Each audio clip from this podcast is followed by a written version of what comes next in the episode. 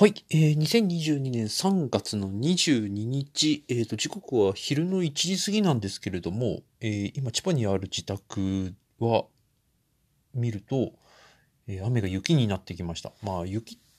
と言っても、まあ、みぞれぐらいのレベルなんですけれども、でも、ねえ、雪は雪ですから、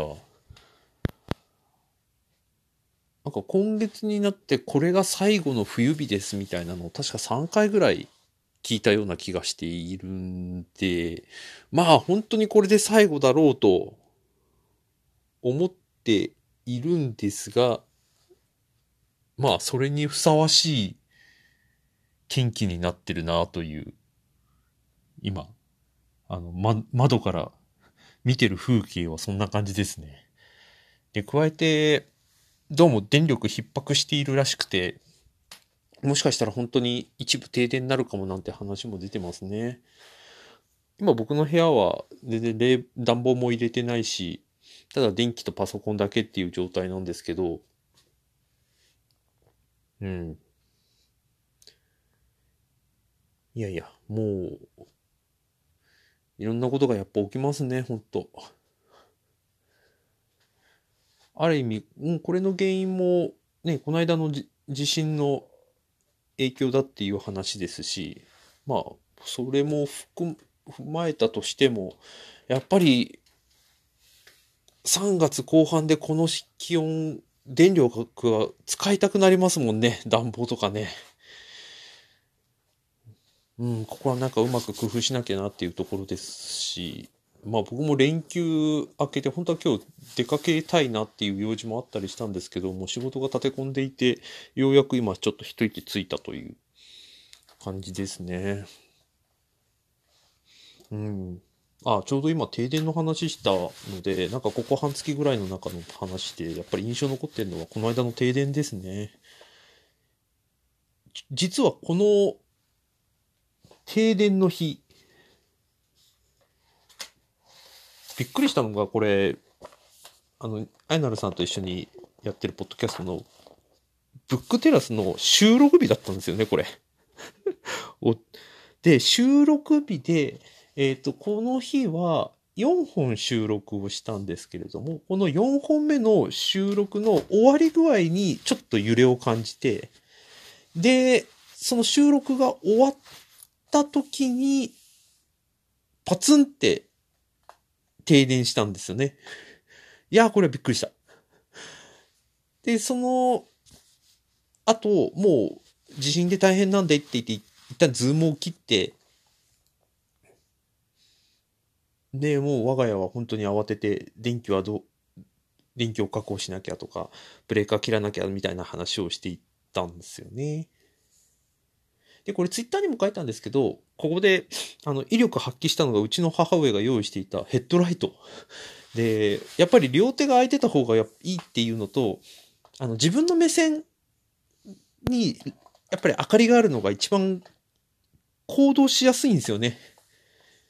それがすごくはっきりしたっていうところがあって、もうそれ以来ヘッドライトをどっかで売ってりゃみたいな感じにはなってます。あの、全員分なかったので。いやー、これはびっくりしましたね。しかもくしくもあの、ブックテラスの配信、まあ今後配信の中で本棚の話してて、で、その本棚の配信の話で、ちょうどその本棚をだいぶ整理したっていう話をしたばっかだったんですよね。で、この整理する前は結構、えあの、床にも本が置いてあったりとかっていう状態だったんですけど、この去年の後半ぐらいからだいぶ整理して、本棚にもう全部本が入りきっていて、かつ、割と隙間があったりっていう状態だったので、ほとんどこれが崩れずに済みました。うん、僕の部屋だいぶ、あの、すっきりしたので、一時に比べると。うん、そういう意味では、あの、本当に掃除しといてよかったなってあの地震の時に本当に思いましたね。いやー、びっくりした、あの時は。ね、停電。で、さらに言うと、その、ズームの収録していたデータが、パソコンに保存されるまでに電池持つかなとか いう心配もちょっとしたりしましたし、あともうね、最後は、あの、観念して寝るしかないなっていう、な、とか、うん、ここら辺は、ね、分かっちゃいるけれども、地震起きた時どうするかっていうことはね、やっぱ考えとかなきゃいけないなと改めて思いましたね。さて、まあそんな話はさておき、実はあの、もう2週間ぐらい後に、あの、誕生日を迎えるということもあって、うんと、来年、来年っていうかまあ厳密に言えばもう今年なんですけど、2022年度の目標をちょっと考える時期に来ています。今回は初めてあの、ホロスコープのソーラーサタン、いわゆるソラサタってやつですね、を出生図って意味です。出生図じゃなくて、え、ー、と、出生進行図っていうやつなんですけど、それを、えー、見て、来年1年のテーマみたいなのを参考にしようかなとか思ったり、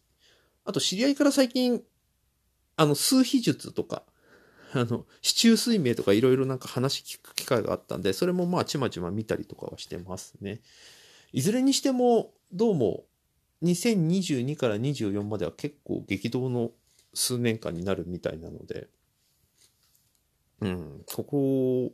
まあまあ僕の体感的にもやっぱりいろんな変化起きそうだなっていう気はしているので、まあ社会情勢的にもね、あの、昨日、マンボウが明けて、移動がまあある程度しやすくなってきたっていうのもありますし、うん。まあ、そこら辺も加味して、なんか行動したいなっていうのはやっぱりあるんですよね。これあのスナック偏愛でもちょっと話をしたんですけれども、あれですね、超偏愛理論の一番最初の時かな？あの、大河ドラマのおすすめの時にも話したんですが、そのオンタイム、例えばその何かが配信されている時をアーカイブで見るのではなくて、そのリアルの時間に参加する、もしくは現地にいるっていうことの、なんていうかな、うんと得られるものってやっぱり違うんですよね。だからそこにどれだけ関われるか、関わりたいなら関われるかっていうことの大事さっていうのを、うん、このコロナの時にやっぱり改めて実感したなっていう気はしていて、そういう意味でちゃんと遠い距離を移動したいなっていう思いはすごくありますね。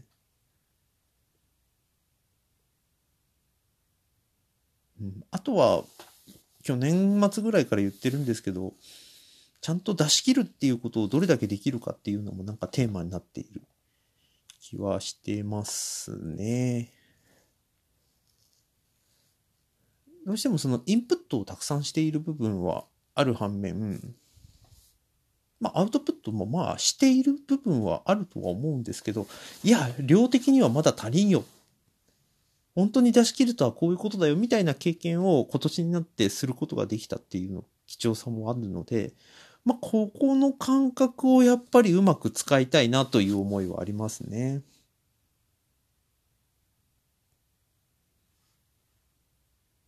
まあ、それこそ、あの、さっきマンボウが開けたという話しましたが、これでね、会社もまた、みんなそろそろ出社しようよっていう話になるんだと思うので、うん、この兼ね合いは、一時ね、またあの、マンボウが開けた時に出社するどうするみたいな話とか結構話題になったりしてましたけど、改めてこれ多分問われるんだろうなっていう気はしてきましたね。っていうかまあそうなるでしょうね。きっと週1ぐらいはみんな顔つ突き合わせて喋ろうよみたいな話になるんだと思うし、まあもっと言ったら、ね、積極奨励日とか、まあ僕の会社あの去年、あの、忘年会とかうんと、まあ、お茶会でもいいんだけども、全員顔つき合わせる、あの、会合、まあ、会合って言ったらあれですけど、ね、機械作るのに補助金出すよなんて出してくれましたけど、なんかそういうことも、えー、企業側として行ってくる可能性はすごくありそうだなって思いますね。で、これリアルに関しても、まあさっき、その場所に関わった方がいいよっていう話をしてしておいてあれなんですが、外国人の人とやっぱ打ち合わせするときに、もうリアルって話するよりも、もうオンライン上で話した方が効率がいいっていうケースがやっぱ増えてるみたいなんですよね。それこそメタバースの話なんかそうですけど、実際に相手外国人の方が話すことをもうウェブ上でっていうか、例えばズームだったらズーム上で翻訳してくれるっていうサービスもなんかウェブツールとして導入されてるケースがあるみたいですし、まあさっきのメタバースって話しましたけど、えー、オンライン上のプラットフォームでね、あの、アバター、自分がアバターになって参加するっていうウェブツールを使えば、打ち合わせも結構しやすくなるし、うん。まあ、ある意味、そこにお金がね、絡んでくれば、そこで生活費が稼げるなっていうこともあったりするみたいですからね。まあ、身体性みたいな話を考えれば、ウェブに全て頼るのはどうかなっていう話も確かにあるんですけど、まあその一方で、ね、あの、現地にいなくてもできることっていう話も、まあ確かに存在するっていうのは選択肢が広がる事態なんだろうなと思ってたりする。なんかここら辺のこともちゃんと頭に入れときつつ、